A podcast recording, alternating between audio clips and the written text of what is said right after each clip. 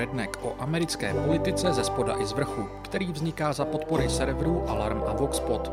Dnes se budeme po nějaké době bavit o odborech. A ne ani tak o tom, jak o nich uvažují politici v DC, ale o tom, co dělají samotní američtí zaměstnanci, především v Amazonu, ale taky například ve Starbucks.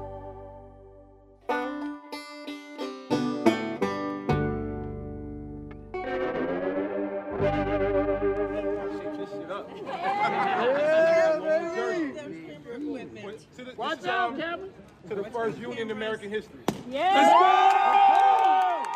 Ve skladišti Amazonu na Staten Islandu se podařilo zdejším pracovníkům odhlasovat si na začátku dubna odbory. Možná už jste o tom slyšeli a to není náhoda. Jde totiž o historické vítězství. Založit odbory v americkém Amazonu se doposud nikomu nepodařilo. O to je podivuhodnější příběh toho, jak to, že tady byli zaměstnanci úspěšní, o čemž bude primárně dnešní díl. Celý nejde vyprávět bez jedné stěžení osoby, kterou je Chris Smalls. Právě ten se stal předsedou nově hlasováním schváleného svazu Amazon Labor Union, ALU. A právě na něm spáchané své volnosti ze strany Amazonu na počátku pandémie zažehli boj zaměstnanců, který teď vyvrcholil, tedy alespoň částečně. Možná si Smolse a jeho vyhazov pamatujete, protože jsem ho kdysi dávno popisoval v 15. díle Redneku. Nebudu na to ale spoléhat a připomenu základní obrysy. Smalls dělal v různých skladech Amazonu od roku 2015 a od roku 2018 v newyorském skladišti JFK 8, kde byl až do svého vyhazovu na jaře roku 2020. Na začátku pandémie si pak začal stěžovat oficiálními cestami na nedostatečná koronavirová opatření, která ohrožovala tisíce zaměstnanců tohoto skladu. Jako spouštěč vždy zmiňuje situaci, kdy zatímco čekala na výsledek, poslal management Amazonu jednu jeho kolegyni zpátky pracovat mezi ostatní zaměstnance a jemu došlo, že přes opakované ujišťování vedení, že dělají pro zdraví svých zaměstnanců maximum, jsou to jen prázdná slova. Na 31. března 2020 tak svolal walkout, tedy symbolický protest, kdy zaměstnanci opustili pracoviště. Ještě téhož dne byl Amazonem vyhozen. Následně vedení Amazonu oznámilo, mimochodem skrze Twitterový účet bývalého mluvčího Baracka Obamy, který teď dělá pro Amazon, že Smalls byl vyhozen za údajné porušení karantény. Ironické. New Yorkská vrchní prokurátorka Letita James promptně oznámila, že podezřívá, že Smalls byl vyhozen protiprávně, což později potvrdilo vyšetřování její kanceláře. Několik dní po Smolsově vyhazovu navíc server Vice získal interní komunikaci z Amazonu, ve které jeden z právníků firmy, David Zapolsky, navrhoval, aby se jeho firma pokusila udělat ze Smolse symbol hnutí zaměstnanců za založení odborů. Smol se totiž označoval za, cituji, hloupého a nevířečného a zjevně doufal, že by mohl snahu o založení odborů zdiskreditovat. Jak ukazuje současné dění, zjevně se hrozivě pletl. Jak už to v podobných situacích občas bývá, bezkrupulózní chování vedení, nespravedlivý vyhazov a uniklé e-maily naopak na Smolsovu stranu dotlačili spoustu zaměstnanců, kteří možná předtím váhali. Jakkoliv ale těžkopádnost a autoritářské postupy Amazonu Smolsovi pomohly, rozhodně nejde upírat zručnost, s jakou právě Smols a jeho spolupracovníci, ke kterým se ještě dostanu, vedli kampaň za založení odborů. On a jeho spolupracovník Derek Palmer si koupili stan a postavili ho u nejbližší autobusové zastávky a začali agitovat za odbory. U zastávky proto, že se nacházeli na veřejné půdě a pro Amazon tak bylo těžší je vystrnadit. Nicméně Smalls vždy zdůrazňuje, jak pro ně bylo důležité mít lidi i uvnitř samotného skladiště. Amazon se boji proti nám věnuje 24-7. Každý moment, který boji nevěnujeme my, je jejich, vysvětloval Smalls a, ří- a doplňuje, že ve zmíněném stanu občas i přespávali. Amazon se samozřejmě snažil zhatit jejich plány, jak to jen šlo. Smalls často v rozhovorech s humorem popisuje, jak se příznivci jeho snažení naučili rozeznávat Amazonem najaté rozvraceče odborářských snah, kteří se tvářili jako běžní zaměstnanci. Podle Smolse to nebylo nic zásadně těžkého. Člověka, co dostává 300 dolarů za hodinu, poznáte na první pohled. Sbírali jsme je jak Pokémony, říká v podcastu New York Times The Daily. Jenom aby bylo jasno, sbírání těchto najatých pracovníků znamenalo identifikaci a izolaci, to je vše. K nelibosti vedení se z breakroomů v JFK 8 stalo jedno z center odborářské agitace. Venku pak měl Smalls a jeho parťáci větší volnost. Kromě agitace u stanu začali vařit a poskytovat jídlo. Dělali barbecue, pak si uvědomili, že značný počet jejich spolupracovníků jsou imigranti a začali připravované jídlo přizpůsobovat jejich domovským kuchyním, což podle mě dobře ilustruje jak smysl pro detail a komunikaci i pozitivní naladění budoucích odborářů. Sám Smalls rád vtipkuje o tom, že kromě jídla, odborářských letáků a tak dále dávali svým spolupracovníkům také konopí, které je v New Yorku legální. Také popisuje příklad, kdy jeden ze zaměstnanců skladiště potřeboval odvést kvůli akutním zdravotním potížím do nemocnice. Jeho nadřízení z Amazonu ho poslali autobusem, ale odboráři mu zavolali taxi za asi 100 dolarů. Poté, co dorazil do nemocnice, se ukázalo, že kdyby jel autobusem, mohl dávno kvůli nízkému tlaku omdlít. Prostě obyčejná solidarita, na které vždy úspěšné odbory zakládaly svou sílu. Jakkoliv je Smolsův příběh vyloženě nezbytný pro vyprávění tohoto úspěchu a jeho odborářský talent je v tuto chvíli už nesporný, nechtěl bych, aby zapadlo to, že celé snažení není jenom jeho a nepodařilo by se mu bez celé řady neméně odhodlaných a šikovných lidí. Ostatně ve chvíli, kdy se z něho vedení Amazonu rozhodlo vytvořit dle jejich představ neúspěšný symbol odborářských snah, sám to komentoval slovy. Nikdy to nebude jen Chris Smalls versus Amazon. Vždy se budou muset zodpovídat nám všem. Jednou z dalších klíčových osob je pro Amazon Labor Union Angelika Maldonado, se kterou vyšel hezký rozhovor jak v Jakobínu, tak v podcastu časopisu Current Affairs. Z obou rozhovorů je zjevné, že klíčovým pro snahy ALU byl empatický kontakt a jednoduše prostě lidskost.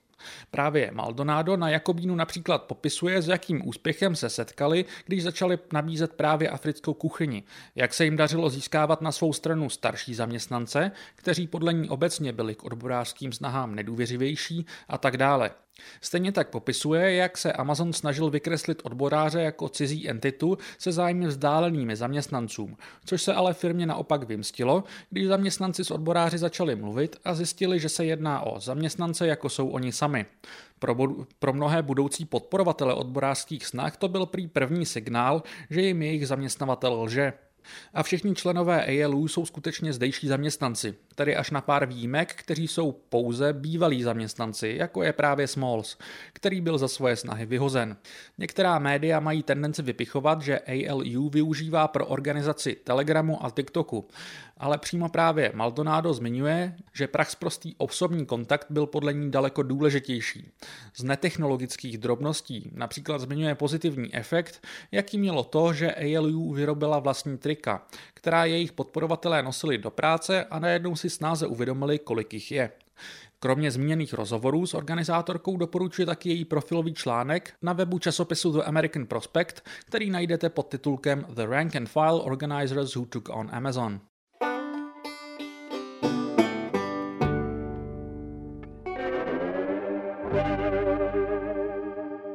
Možná si vzpomínáte, že na začátku loňského roku hlasovali o možném založení odborů zaměstnanci jiného skladu Amazonu v Alabamě v Besemeru. Toto hlasování neuniklo pozornosti ani Smolse, který alabamské hlasování bedlivě sledoval, ale spíš než jako vyložená inspirace mu sloužilo jako kontrast a varování.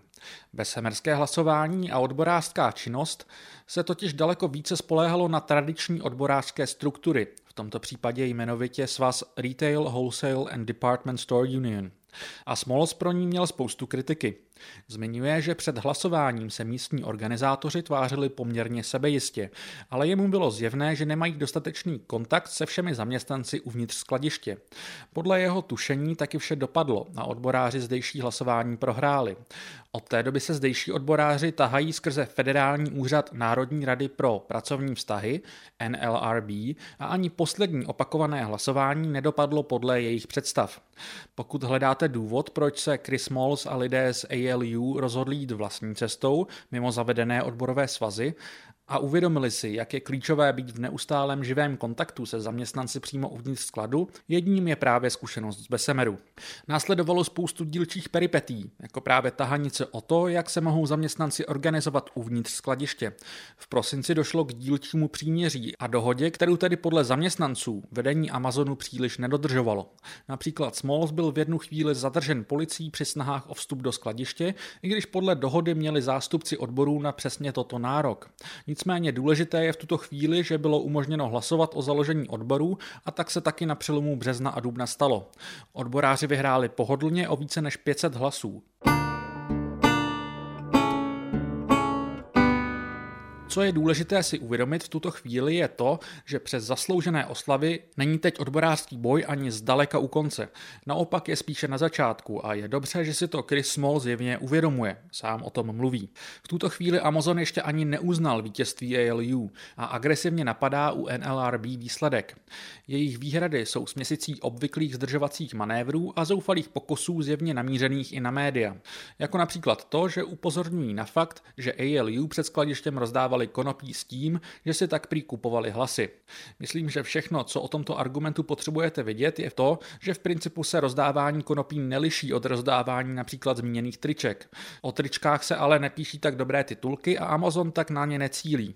Podobně absurdní byly stížnosti ze strany Amazonu směrem k samotné NLRB s tím, že proto, že tento federální úřad označil nedávno jeden vyhazov zdejšího zaměstnance za nelegální, by snad tento úřad neměl být nestraný. Kromě bojů za uznání už proběhlého hlasování se na konci dubna chystají o možnosti založit odbory hlasovat také zaměstnanci nedalekého menšího skladiště Amazonu LDJ5. Amazon tu podle všeho brojí proti odborářským snahám ještě radikálněji, než jak tomu bylo v JFK 8. Pokud by se náhodou podařilo odbory prohlasovat i tady, byla by to další velká vzpruha pro snahy ALU. V žádném případě to ale nejde brát za samozřejmé. Především je ale důležité si uvědomit, že v současném americkém legislativním rámci znamená samotné založení odborů bohužel velmi málo. Na co se proto teď ALU musí soustředit je kolektivní vyjednávání nových pracovních podmínek, tedy samozřejmě v momentě, kdy je Amazon vůbec uzná. Chris Mols nemusí svým spolupracovníkům příliš dokazovat, že mu jde o jejich zájmy, protože ho na rozdíl od podobných odborářských snah řízených velkými odborovými svazy ve směs všichni místní znají. Co se týče vyjednávání, se tak zjevně nechává dost prostoru pro to, co by šlo vyjednat a jako nekompromisní tvrdé požadavky toho příliš nezdůrazňuje. Jako vodítko toho, o co mají členové ALU zájem, může posloužit leták, který rozdávají mezi zaměstnance skladiště, kde mají sami zaškrtnout, o co jim jde. Najdete tu možnosti například minimální mzdy ve výši 30 dolarů, prodloužení placeného volna či dovolené, navýšení sick days, lepší nastavení přes časů, požadavek přítomnosti zástupce odborů o disciplinární řízení se zaměstnanci, pracovní pauzy, systém příspěvků na důchod, společnou dopravu do práce nebo program na hlídání dětí pro zaměstnance. Chris Smalls a jeho kolegové také často zdůrazňují zvýšení bezpečnosti práce. Nicméně, jak už jsem naznačoval, nic z toho není v žádném případě jisté. Čistě dle zákona, a Amazon má dlouhou historii vykládání si zákona ve svůj maximální prospěch, je vedení firmy pouze povinno se setkat se zástupci odborů a vyjednávat s nimi, cituji, v dobré víře. Nicméně zákon dále ani nestanovuje žádné lhůty, do kdyby se mělo vedení s odboráři setkat a nechává tak firmě velmi mnoho manévrovacího prostoru na zdržování.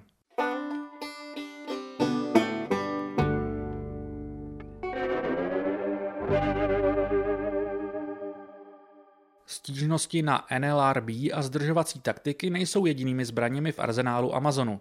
A chtěl bych se proto ještě na chvíli zastavit u toho, co proti odborům firma podniká.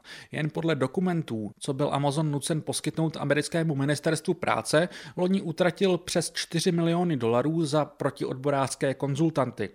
Rád bych zdůraznil, že pravidla pro dokládání těchto výdajů za protiodborářskou propagandu jsou velmi laxní a opravdu tak nejde říct, že 4,3 milionů dolarů, což jsou pro Amazon drobné, jsou zdaleka všechny výdaje Amazonu za loňský rok pro podobné účely. Jsou to jen ty, které byly donuceni přiznat. Několik dní po odborářské výhře přišel web The Intercept se zjištěním, že v nové plánované aplikaci Amazonu pro interní komunikaci zaměstnanců mají být tvrdě nastavené filtry na zmínky o odborech. Zaměstnanci, jejichž příspěvky na síti by zmiňovali klíčová slova, včetně samotného slova union, tedy odbory, mají být blokovány a zaměstnanec nahlášen. Další blokovaná slova mají být stížnost, zvýšení mzdy, otrok a pán, nespravedlnost i spravedlnost nebo věty jako tohle je znepokojivé. Mimo jiné v tomto kontextu poukazuje Jane McAlevy ve svém článku pro The Nation, jak je absurdní, že v rámci svých stížností na NLRB požaduje Amazon více času pro to, aby firma schromáždila důkazy o nelegitimnosti hlasování.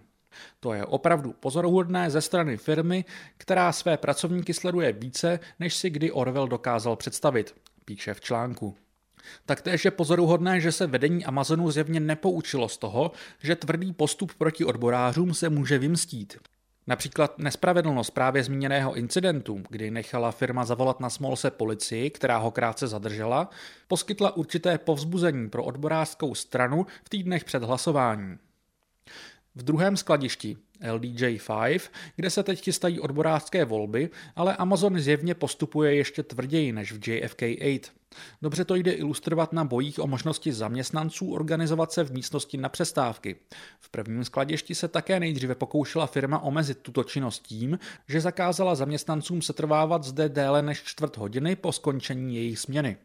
Právě prosincové příměří mělo zajistit odborářům právo zde zůstávat déle, i když, jak vidno, Amazon si s dodržováním dohody dělal své. V JFK 8 tu pak měli zaměstnanci velký plakát na podporu odborů, proti kterému vedení nezasahovalo. Po výhře ale odboráři tentýž plakát přesunuli do LDJ5 a najednou byl oheň na střeše. V rámci tahanic o nárok na plakát tak na chvíli například vedení Amazonu nařizovalo, že plakát v break roomu být může, ale jen tehdy, bude-li ho někdo z odborářů neustále sám fyzicky držet. Stejně tak se vedení firmy pokoušelo nelegálně odstraňovat z break roomu odborářské informační letáky. Yeah, yeah. Nice to meet you. Nice to meet you. Yeah, I just I just want you guys to know it is illegal to take down union uh, literature when it's in a break room. We are legally allowed to post it. Yeah, you're putting it right back. Here Okay, you go. great. Thanks so much. Awesome, for sure. I appreciate it. What were your guys' names? Tammy. I Uh, told you, Mitch. Tammy what? Tammy, nice to meet you. cool. What full full? I'm Uh, Tammy. your- what's your full name? Tammy. Uh, it's Tammy. Okay, cool. What's your name? Yeah, this is this Gordon. and Gordon means. Okay, cool. Gordon means. Awesome. Gordon. Cool. No, Tammy. Yeah, yeah, yeah. Tammy and HR. Got it. Thank you so much. Tradičně pak Amazon využívá strategie povinných mítinků pro zaměstnance, na kterých jim je vštěpována antiodborářská propaganda. Systém těchto v uvozovkách porad je sofistikovaný a vedení na ně povolává zaměstnance dle značně náhodného klíče, aby znemožnila odpor. V JFK 8 se stejně odborářům tyto schůzky dařilo narušovat a argumentovat proti, by tím vedení vyhrožovalo postihy. Podle právních zástupců ALU ale byli v tomto v právu a Amazon se tak k žádným postihům neodhodlal. Podobné povinné schůzky pokračují i v LDJ5 na denodenní bázi. Pokud si chcete poslechnout, jak zaměstnanci při těchto mítincích kladou odpor, newyorský web The City uveřejnil uniklý záznam z jedné takové. So you're saying to vote no. So you're union busting. You're union busting. You're telling the entire class to vote no. No, I cannot. You're telling the whole class to vote no. So you're union busting. So then ask me to leave. Okay. Na závěr bych tu chtěl ještě uvést pár věcí, které také velmi úzce souvisí s odborářskou činností ve skladech Amazonu. Jednou je děsivá statistika, které se naštěstí dostává čím dál tím větší pozornosti i ve velkých médiích, a to je míra zranění ve skladištích firmy. V průměru se totiž v amerických skladištích těžce zraní 3,3 na každých 100 zaměstnanců každý rok. To možná zní samo o sobě jako docela děsivé číslo. Nicméně Amazon je na tom v tomto výrazně hůře. Jeho míra vycházela loni na 6,8 na 100 zaměstnanců, tedy více než dvojnásobek. Je to jen jeden z elementů, který také přispívá k tomu, že Amazon má vysokou fluktuaci zaměstnanců. Skladiště Amazonu mají turnover rate 150% ročně, což je ekvivalent toho, jako by každých 8 měsíců vyměnili všechny zaměstnance. Není pak náhodou, že 8 měsíců je také průměrná doba, co zaměstnanci u Amazonu vydrží. Je to asi šestina oproti americké průměrné době zaměstnání. New York Times pak upozorňují, že nejde v žádném případě o náhodu, ale vše jde vystopovat původním preferencím a plánům Jeffa Bezose. Zakladatel Amazonu a momentálně druhý nejbohatší člověk na světě totiž tvrdil, že kdyby zaměstnanci pracovali pro firmu déle, způsobilo by to, cituji, pochod směrem k průměrnosti. Poslední ilustrace nehostinné atmosféry na pracovišti budíš, že Amazon rozšiřuje programy, které vyhodnotí vyhazov zaměstnanců sami od sebe a pracovní poměr těch vyhozených je pak ukončen, aniž by s nimi byť i promluvil jakýkoliv nadřízený, což mimo jiné znamená, že se vyhozený de facto ani nemůže bránit. Kdykoliv mluvím o aktuálních úspěších odborů ve Spojených státech, přijde mi důležité zmínit dlouhodobější kontext, který je nutný proto, abyste neměli přehnané očekávání. Ten bych tu chtěl teď krátce shrnout, ale dostanu se i k pozitivům. Především mi jde o to, že i přes výhry v posledních několika letech je na tom Amerika, co se týče odborářské činnosti, velmi, ale velmi bídně. Co se týče soukromého sektoru, je v něm zastoupeno v odborech pouhých 6% zaměstnanců a sestupný trend posledních několika dekád se stále nepodařilo jednoznačně zastavit. Ve veřejném sektoru je to o něco lepší, v odborech je tu asi třetina zaměstnanců a hlavně je tato míra o něco stabilnější. To vše je důležité mít na paměti při aktuálním vítězství v Amazonu. Na jednu stranu je tedy nutné si uvědomit, že jde při nejlepším o odražení ode dna, Zároveň ale samozřejmě ve chvíli, kdyby se odborářské úspěchy rozšířily i do dalších skladiš Amazonu, je to potenciální obrovský a velmi významný úspěch a nebál bych se pak mluvit o přímo historickém zlomu. To se také v současnosti trochu začíná dít. Jen několik dní po hlasování v JFK 8 Chris Moles uvedl, že se mu hned ozvali s žádostí o pomoc s organizováním lidé z 50 jiných skladišť Amazonu. Tohle číslo brzy nastoupalo na více než stovku. I proto je tak důležitý boj o druhé zmíněné skladiště LDJ5, kde se bude hlasovat na konci dubna a po kteréžto případné výhře by se ALU mohla zdát takřka nezastavitelná. Ale i kdyby ne, je tu zjevně spousta dalších možností, kde by na vítězství šlo navázat. V souvislosti s existujícími odborovými svazy jsem už naznačoval, že jejich vztah k výhře v Amazonu je poměrně komplikovaný. Osobně souhlasím se Smolsovým úsudkem, že kdyby se vydal cestou Besemeru a zaštítěním velkým odborovým svazem, asi by se lhal. Ostatně úspěch ALU není prvním vítězstvím v posledních letech, kdy se ukázalo, že občas je lepší jít mimo zajeté struktury. Odborářský odborník Eric Blank, který mimochodem vedl zmíněný rozhovor na Jakobínu s jednou z odborářek, napsal před několika lety knihu Red State Revolt o vlně úspěšných učitelských stávek napříč několika státy. Přístupy se v každém lišily, ale v některých státech se vyloženě učitelé rozhodli budovat paralelní struktury, protože se nechtěli spoléhat jen na zajeté odborové svazy v obavách, že jsou příliš opatrné a bojí se nových taktik. Zdůraznil bych, že se tyto přístupy vyloženě nevylučují a Blank ve své knize popisuje, jak volnější uskupení učitelů využívalo v některých státech velkých odborových svazů jako jednoho ze svých nástrojů, který jejich práci doplňoval. To je podle mě dobrý model pro další skladiště Amazonu. Podobně o problému přemýšlí také jeden z amerických nejpilnějších odborářských novinářů Mike Elk, který doporučuje podobně pružný přístup. I think there's a big lesson there about about the types of organizations we need to build, and I think it also gives confidence to people to take a DIY approach to building their own yeah. organizations. I mean, organizing can be complicated, but at the same time, it's human relations. And People know how to build community. People know how to do these things. Už jen kvůli financím bych spolupráci s velkými svazy vyloženě nezatracoval. ALU se podařilo dosud nemožné s minimálními prostředky, které odboráři doslova vybrali přes GoFundMe. Jestli jim mohou svazy poskytnout pomoc v podobě právní asistence a tak dále, je to jedině dobře. K mému potěšení už některé svazy přesně takovéto nezávazné nabídky ALU do budoucna poskytly. Pokud se takto probudí vícero zajetých odborových svazů, mohli bychom se skutečně bavit o zlomovém momentu. Stejně tak bude ale dobře, když se bude i v dalších kampaní ALU a zaměstnanci dalších skladišť spoléhat na svou intuici, protože přesně absence uvožování v zajetých kolejích, mentality, že takhle se to prostě dělá, absence pevných vztahů se zaměstnanci konkrétního skladiště byly jedny z nejvýraznějších elementů, které odlišily výhru na Staten Islandu od prohry v Besemeru. Poslední věc, co bych tu k širšímu kontextu chtěl zmínit, je specifikum amerického pracovního trhu v posledním roce. Jakkoliv má Bidenova Amerika spoustu problémů, tak jednou z výhod posledních měsíců je velmi nízká nezaměstnanost, která ruku v ruce s některými lepšími částmi americké protipandemické pomoci rozvázala četným americkým zaměstnancům ruce. Zároveň je tu hůře hmatatelný efekt toho, že si prostě spousta takzvaných essential workers, tedy nezbytných zaměstnanců, díky pandémii více uvědomila rozpor mezi tím, jak jsou klíčový prochod společnosti a tím, jak jsou ohodnoceni. Loni na podzim se tak v USA začalo mluvit o takzvané The Great Resignation – tedy doslova velké výpovědi. V rámci níž dávali miliony Američanům každý měsíc výpověď a odcházeli za lepším. To všechno zároveň způsobilo pozitivní tlak na vývoj mest, které začaly firmy v honbě za zaměstnanci zvyšovat. V tomto kontextu bych každému z vás, kdo snese long read v angličtině, velmi rád doporučil článek z The American Prospect od šéf-redaktora Davida Diana s titulkem The Great Escape. Diane v něm nejprve popisuje příběhy několika zaměstnanců, do kterých bych tady nerad zabrušoval, abych neředil příběh Smolse. Rád bych ale vypíknul několik obecnějších Dajanových postřehů z druhé půlky článku. Šéf-redaktor časopisu tady totiž poznamenává, že aktuální nárůst sebevědomí amerických zaměstnanců není tak úplně náhodný. Dain poukazuje k tomu, že k něčemu podobnému došlo po obou světových válkách, já bych k tomu přidal i občanskou válku, po které byl efekt obdobný. Dále ale vysvětluje, že nejde jen o lidmi zapříčiněné katastrofy jako války, a o americkou historii, ale že podobné trendy se objevovaly historicky i v Evropě po velkých epidemiích. Nerad bych tu sklouzl do nějakého katastrofického determinismu a nedělá to ani Diane.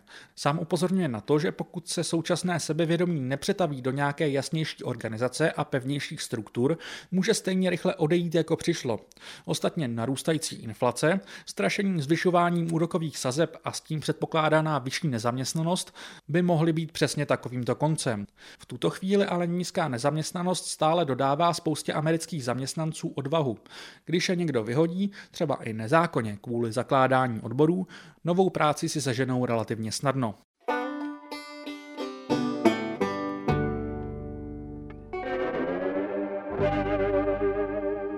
Aspekt, na který se hodně zaměřují americká média, je postoj, jaký k odborářským snahám zaujali američtí politici.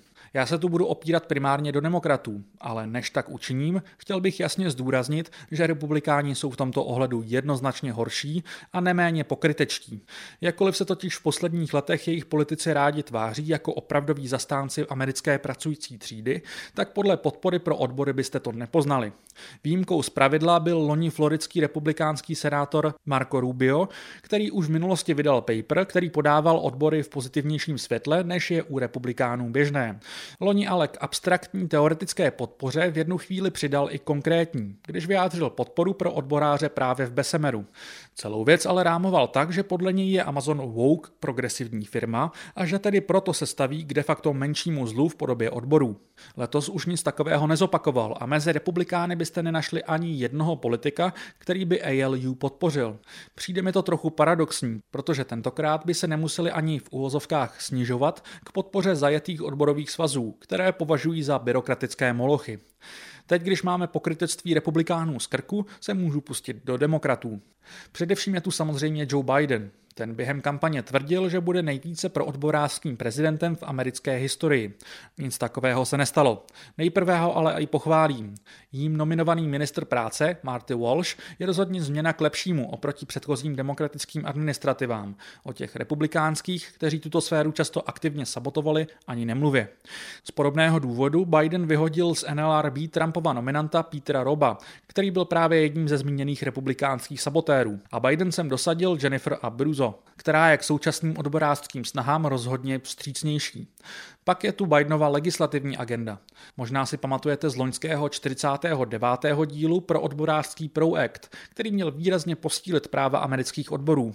Demokraté ale nebyli přes těsnou většinu v Senátu schopni procpat skoro nic, a to i přesto, že zmíněný Pro Act má paradoxně podporu jednoho z jinak největších strůjců stroskotání Bidenovy agendy, senátora Joea Menchina. U Pro Actu šlo pravděpodobně spíše o odpor arizonské Kirsten Cinema. Část pro odborářských reform se následně přesunula do druhé půlky investičního balíku s názvem Build Back Better, ale ta spadla pod stůl zase právě kvůli menšinovi. Byť s odbory to nesouviselo.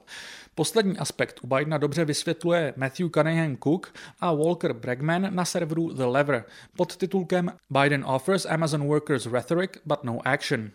Zmiňuje pracovní skupinu, kterou Biden nechal zřídit v Bílém domě a která má na starosti právě návrhy, jak pomoci odborům, a to sice bez nutnosti změn legislativy.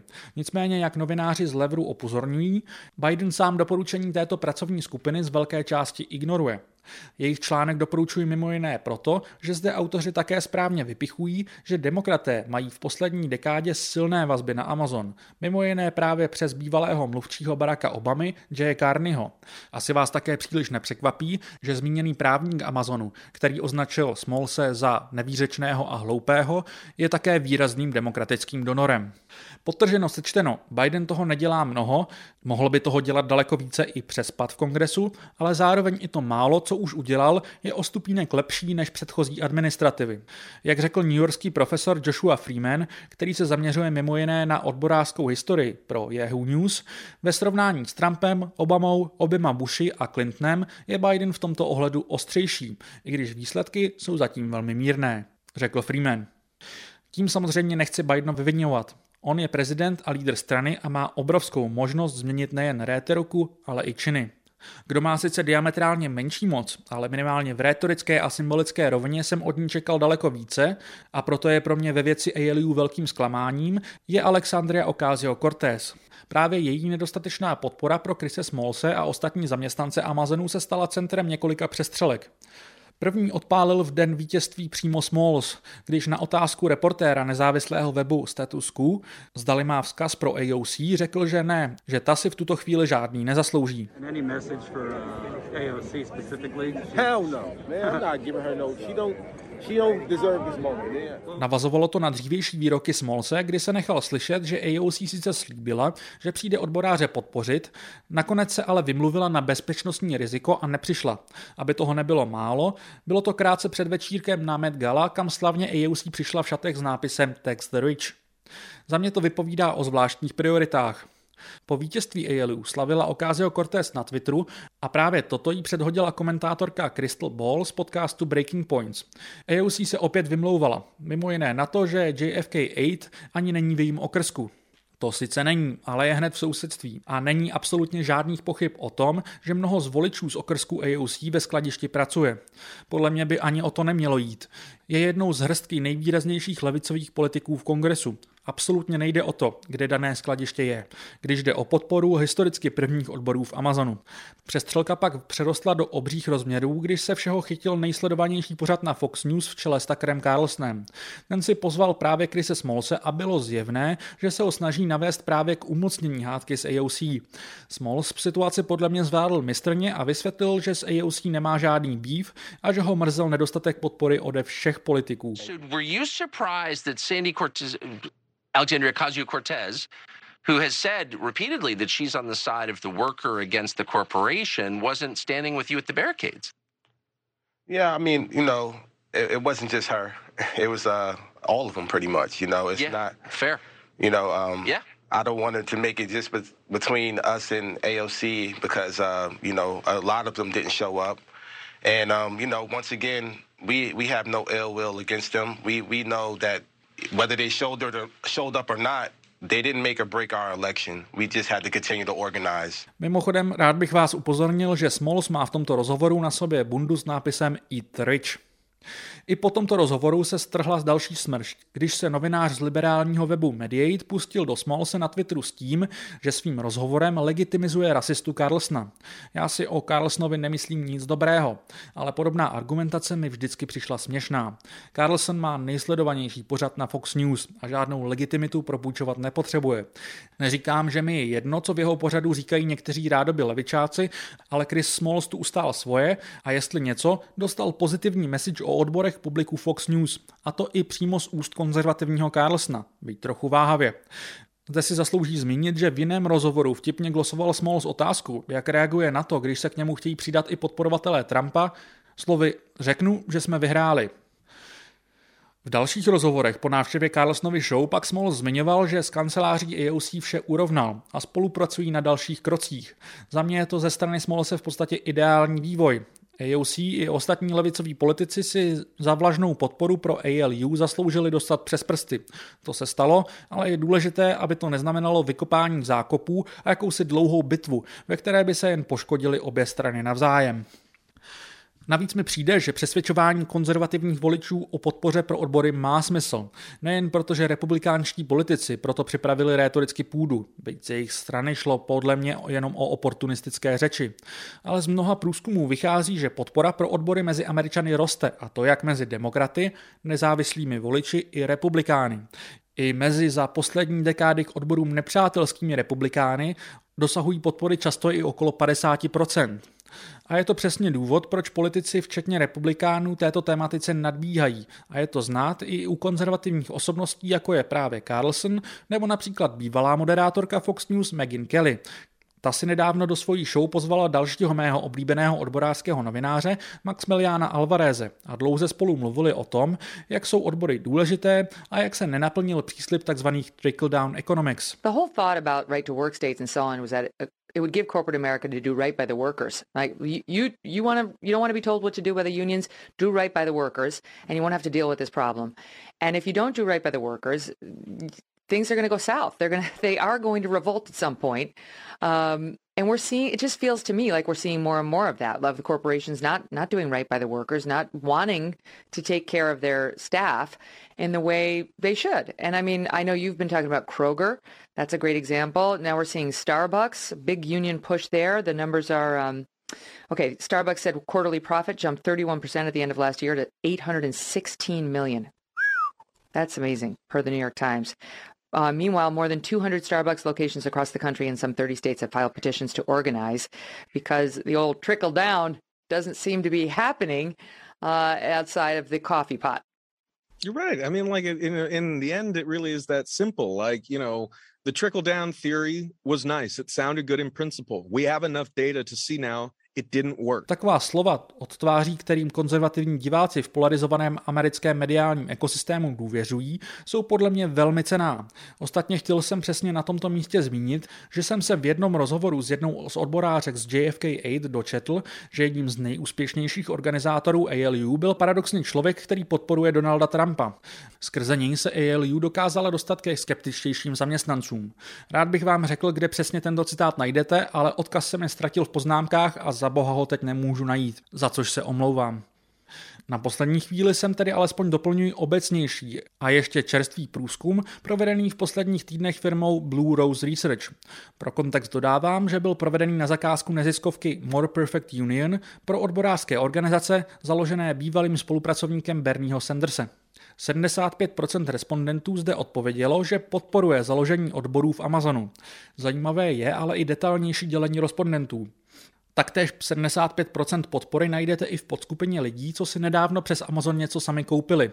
Nejsilnější podporu najdete mezi mladšími Američany.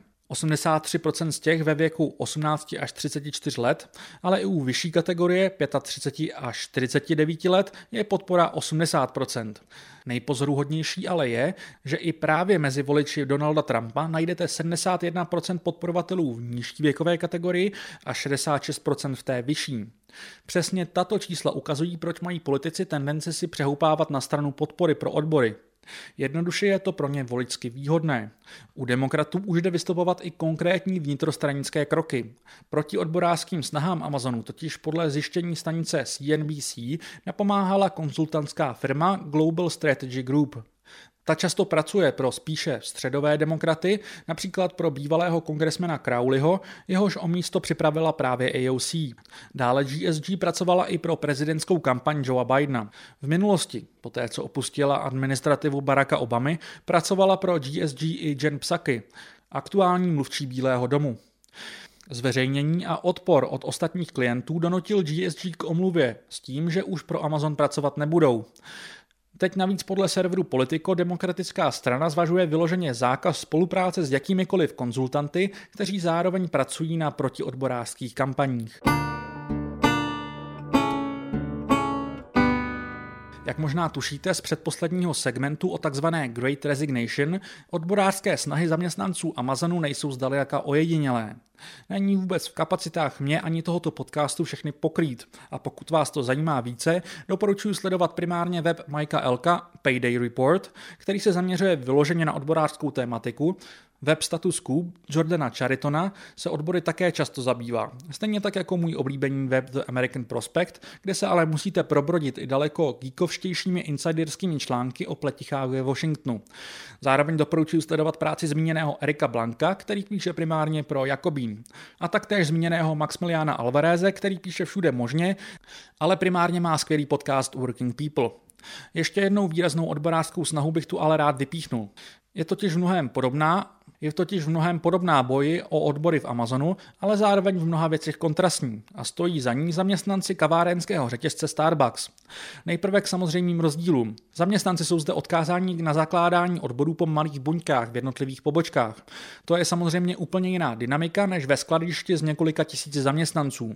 Podle serveru Law 360, který sleduje všechny pobočky, kde se zaměstnanci Starbucksu snaží založit odbory, jich v době natáčení bylo 219, které vyloženě odevzdali dokumentaci k NLRB s tím, že na 21 místech už odborářské snahy dokonce vyhrály.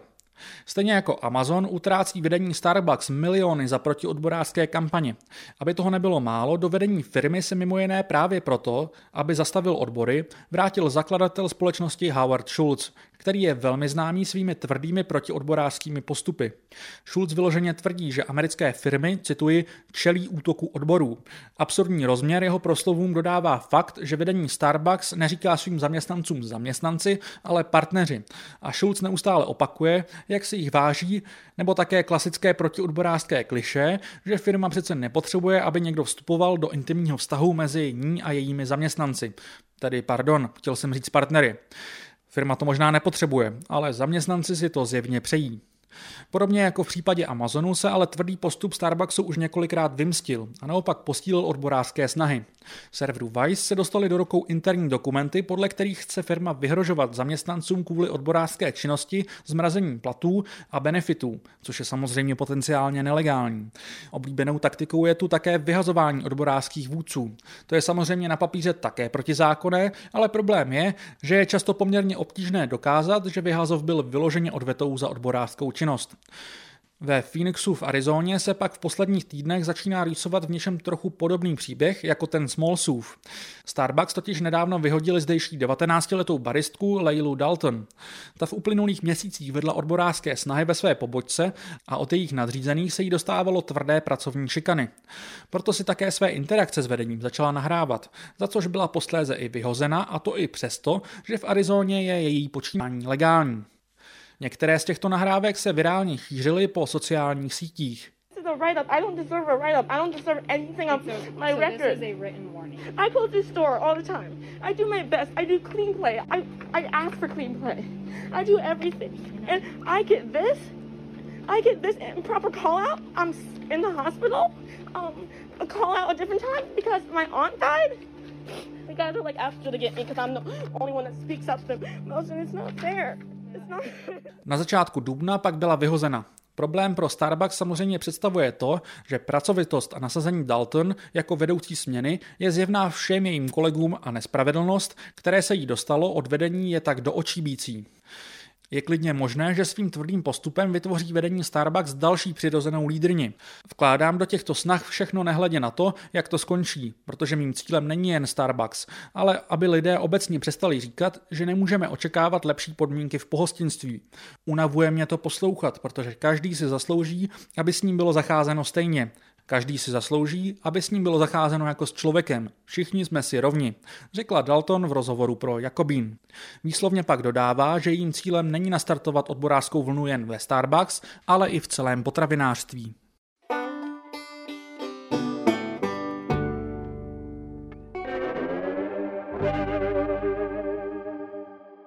Abych na závěr vše shrnul. Aktuálně se americké odborářské hnutí nachází, co se členských čísel týče, na dně a je důležité se to nepřestat uvědomovat. Co bych byl ale rád, abyste si odnesli z dnešního dílu je fakt, že je tu mnoho znamení, že by se tato situace konečně po několika letech slibných záblesků mohla začít lámat. Výhra ALU je o to fenomenálnější, že byla vybojována právě v takto nepříznivé situaci. ALU vyhrála navzdory nastavení zákonů, ne díky nim, píše Ruth Milkman v časopise The Dissent.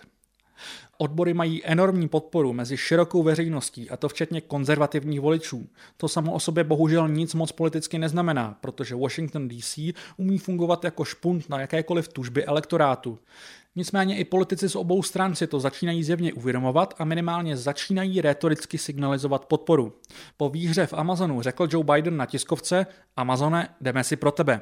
Následovalo mnoho kňučení ze strany Amazonu skrze vazby na demokratickou stranu a Bidenova mluvčí klasicky po několika dnech upozorňovala, že to tak vlastně prezident nemyslel a že rozhodně nehodlá využívat úřad pro pomoc odborům. Za prvé podle mě mají svou retorickou roli i tyto poměrně pokrytecké Bidenovy výroky. Za druhé nemusí zůstat u nich. Například NLRB v posledním týdnu začala signalizovat, že možná hodlá zakázat tzv. captive meetings. To jsou ty zmíněné povinné protiodborářské schůze, ke kterým své zaměstnance nutí jak Amazon, tak Starbucks. Po popisované rozepři mezi Chrisem Smolcem a EOC šéf ALU v rozhovorech upozorňuje, že spor s kongresmenkou urovnali, jsou v kontaktu s její kanceláří a baví se o další spolupráci. Stejně tak mi ale přijde podstatné, že se Smalls neuzavírá v jedné politické bublině. Ostatně skladiště JFK 8 se nachází na Staten Islandu, kde i v minulých prezidentských volbách vyhrál z více než 60% Donald Trump. Jestli tedy opravdu bude výhra v Amazonu takovým zlomem, se ještě definitivně ukáže. Co už ale rozhodně nastalo, je velká změna mentality mezi americkými zaměstnanci.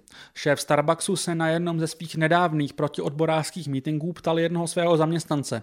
Když takto nenávidíte Starbucks, proč nejdete pracovat jinam? To je ale značné nepochopení toho, jak lidé jako Smalls nebo jeho souputníci ze Starbucks uvažují.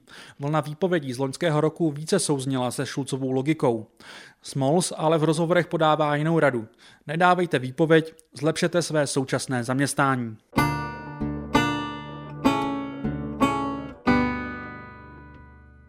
Rád bych se rozloučil takhle vzletně, ale musím tady na závěr uvést opravu jedné pasáže nedávného dílu o Bidenově neúspěšném balíku investic Build Back Better. Chaoticky a chybně jsem podal v tomto díle koncept tzv. sold deductions, tedy daňových úlev, které umožňují si odepsat z federálních daní určitou částku, kterou jste odvedli na lokálních a státních daních. Tuto možnost nezavedl Trump, naopak během své vlády byly v rámci jeho daňových reform tyto úlevy zastropovány na 10 tisíc dolarů ročně. V loňských návrzích demokratů měl být tento strop zvednut na 80 tisíc, což by z drtivé většiny pomohlo k nižším daním především 5% příjmově nejbohatších Američanů. Paradox tu je tedy v tom, že demokraté chtěli zhoršit jednu z mála věcí, která na Trumpově daňové reformě nebyla vyloženě úlevou především pro nejbohatší. Za chybu se omlouvám a za upozornění děkuji Danu Prokopovi.